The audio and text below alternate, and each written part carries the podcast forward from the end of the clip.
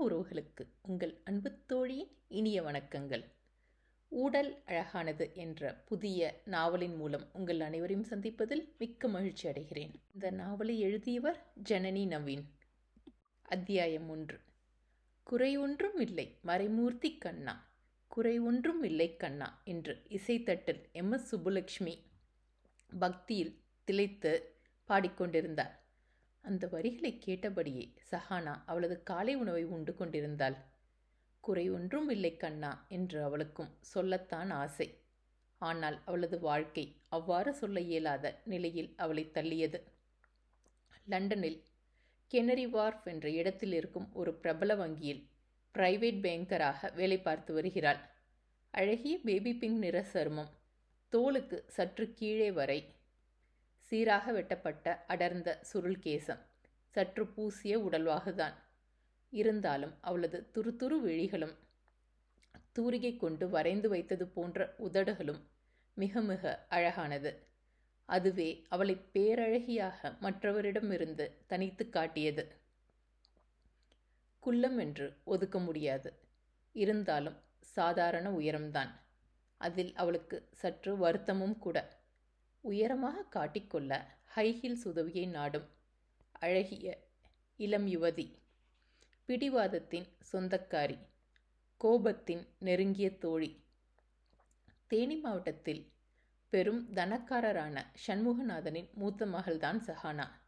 இயற்கை எழில் கொஞ்சம் தேனியில் விவசாயமும் விவசாயத்தை சார்ந்த தொழிற்சாலைகளும் கொண்டு பல குடும்பங்களுக்கு படியளக்கும் குடும்பம் இவர்களுடையது. தவசி பூங்கோதை தம்பதிகளின் ஒற்றை மகன் சண்முகநாதன். பரம்பரை பரம்பரையாக வளமான பாரம்பரியமிக்க குடும்பம். குலத்திற்கும் இனத்திற்கும் அதிக முக்கியத்துவம் கொடுக்கும் மக்கள். அவர்கள் வகையறாவிலேயே சமமான அந்தஸ்தில் உள்ள உலக நாயகியை சண்முகநாதனுக்கு மனமுடித்து வைத்தனர். பழமைவாதிகளானாலும் படிப்பின் மதிப்பு அறிந்த குடும்பம். பெண் பிள்ளைகளுக்கு படிப்பு அவசியம் என்று உணர்ந்து திருமணம் முடிந்தும் உலகநாயகியை பிஏ பொருளாதாரம் படிக்க வைத்தனர்.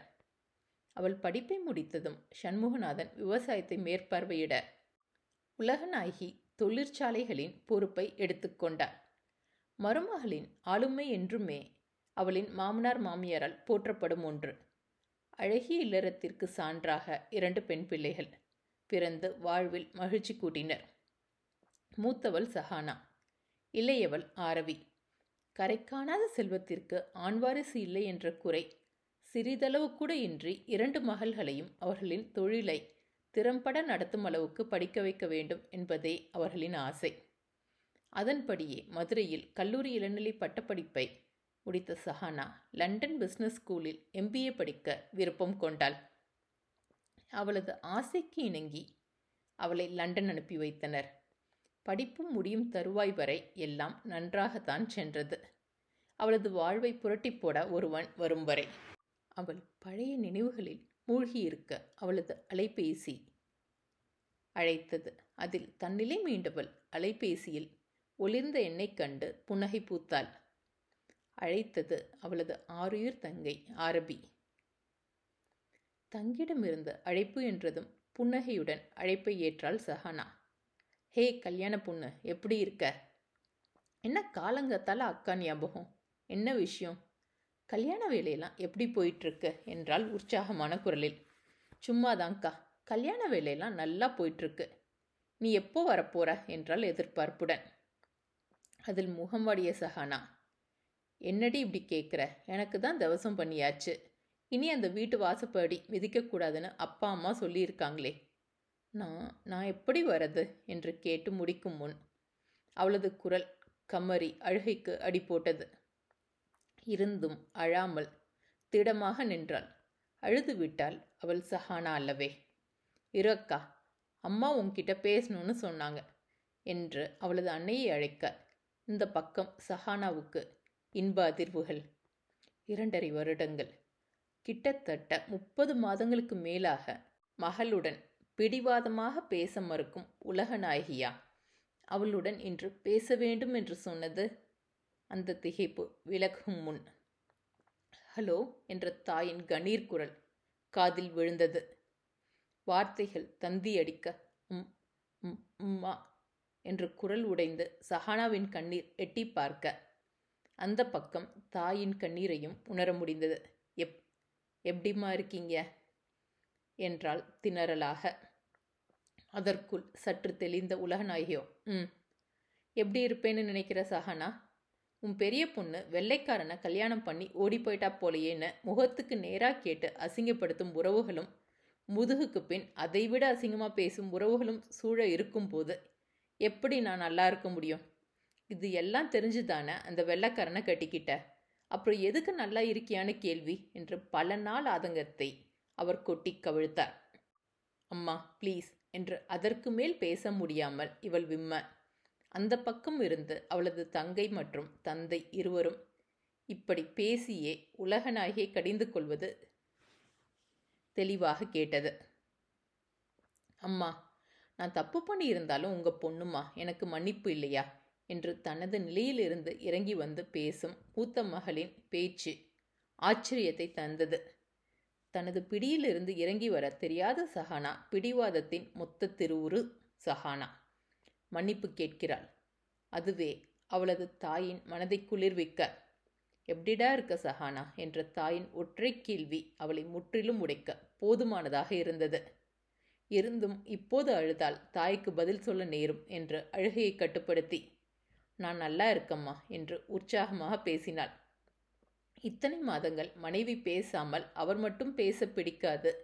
மகளிடமிருந்து ஒதுங்கியிருந்த சண்முகநாதனும் மகளிடம் ஆசை தீர பேசிவிட்டு கடைசியாக சரிடா குட்டிமா போனது போகட்டும் கல்யாணத்துக்கு உன் புருஷனை கூட்டிட்டு வந்து சேர் என்று கட்டளையாக உலகநாயகி சொன்னதும் திகைத்து விழித்தாள் சஹானா. அது அது அம்மா நான் வருவேன் கட்டாயம். அவர் அவருக்கு அந்த நேரம் பிஸ்னஸ் மீட்டிங் இருக்கும். என்று வாய்க்கு வந்ததை இவள் கூற மீண்டும் உலகநாயகின் கோபம் எல்லையை கடந்தது. என்னது? என்னடி? எங்கள் பொண்ணை எங்கள் அனுமதி இல்லாமல் கல்யாணம் பண்ணி எங்கள் கிட்ட இருந்து பிரித்து கூட்டிகிட்டு போவா? கோபம் வந்து நாங்கள் ரெண்டு வார்த்தை பேசிடக்கூடாதா அதுக்காக கோபப்பட்டு ஒட்டு உறவே இல்லாமல் இருப்பாரா? என்று கத்தத் தொடங்கினார். அச்சோ அம்மா கோபம் எல்லாம் இல்லைம்மா என்று இவள் கூற. நாங்களே பேசி கூப்பிடுறோம்மா. அதுதான் முறை. மாப்பிள்ளை இருந்தா கொடு என்று சண்முகநாதன் கூற என்ன சமாளிக்க என்று தெரியாமல் அவர் அவர் வேலைக்கு கிளம்பியாச்சுப்பா. நானே அவர்கிட்ட சொல்லிடுறேன் என்றவளிடம் ஓடிப்போனாலும் ஒருத்தனையே காதலிச்சு அவனோடையே அமோகமாக வாழ்ந்துட்டுருக்கன்னு வெளியே சொசைட்டிக்கு காட்டணும் சஹானா. மானம் மரியாதை ரொம்ப முக்கியம்.